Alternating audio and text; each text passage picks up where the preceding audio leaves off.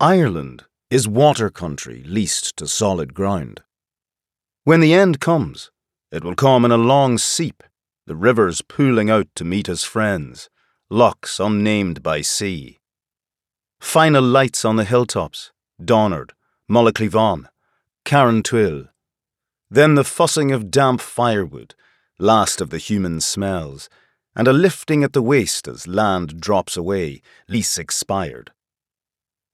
Water is a great temptation for the Irish writer. James Joyce opens Ulysses atop a Martello tower overlooking Dublin Bay, where Buck Mulligan muses on the snot green sea, the scrotum tightening sea. The first word of Finnegans Wake is riverrun. Standing on a grey pavement, W.B. Yeats is recalled to the Lake Isle of Innisfree by the sound of lake water lapping within his heart. There is no escaping the water, even Boland's Cityscape, hardly a promising title for the literary dowser, is a poem about light, but takes in a trip to the seawater baths, finds Dublin forever unsettled between sluice gates and the Irish Sea, and closes with the image of a glass eel, a translucent visitor yearning for the estuary.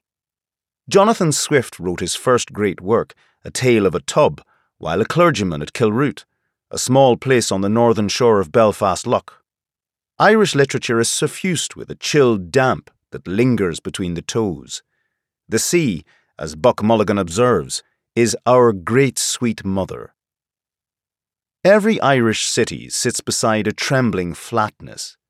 Belfast, Cork, and Derry have their sea loughs. Dublin crouches low to the bay. Galway braves the North Atlantic. Limerick is almost a delta city, straddling the Shannon as it finds the ocean. Waterford's name tells its own story.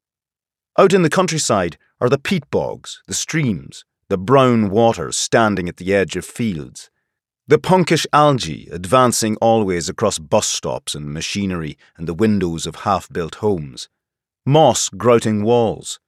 The hills are green and indigo, except for a few days in the winter cold when they pale into white.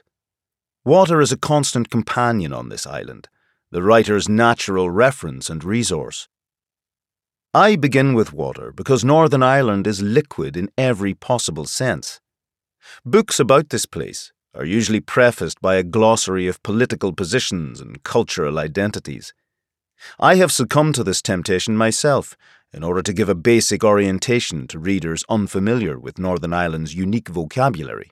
But such thumbnail sketches are always failures in the end bungalows built on floodplains. They are failures because they attempt to order a watery world, in which liquids become solid for a time, only to melt away again. This acceptance of a liquid world unites the writers in this book. Many would be suspicious of a work which claims to be about Northern Irish writers, and rightly so. A common birthplace is no guarantee of common purpose especially a birthplace that many would regard as illegitimate. It would be foolish to pretend that writers share anything of significance just because they are from the same place. Northern Ireland is a political fact, but the same cannot be said for its culture. Michael Longley, frustrated with the attempts of journalists and scholars to corral the poets who emerged in Belfast in the 1960s and 70s into a literary movement, said, I don't think for a split second we thought in terms of Northern Irish poetry, or Ulster poetry, or being Ulster poets. There was no group, there was no school, there was no manifesto. Are not writers like Seamus Heaney, Derek Mahon, Medbh McGuckian, and Louis MacNeice simply Irish, without qualification?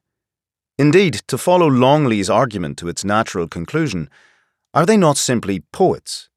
Each of them wrestled with these questions in their own way, but the novelists and poets in this book do share a deep awareness of change, uncertainty, and even threat.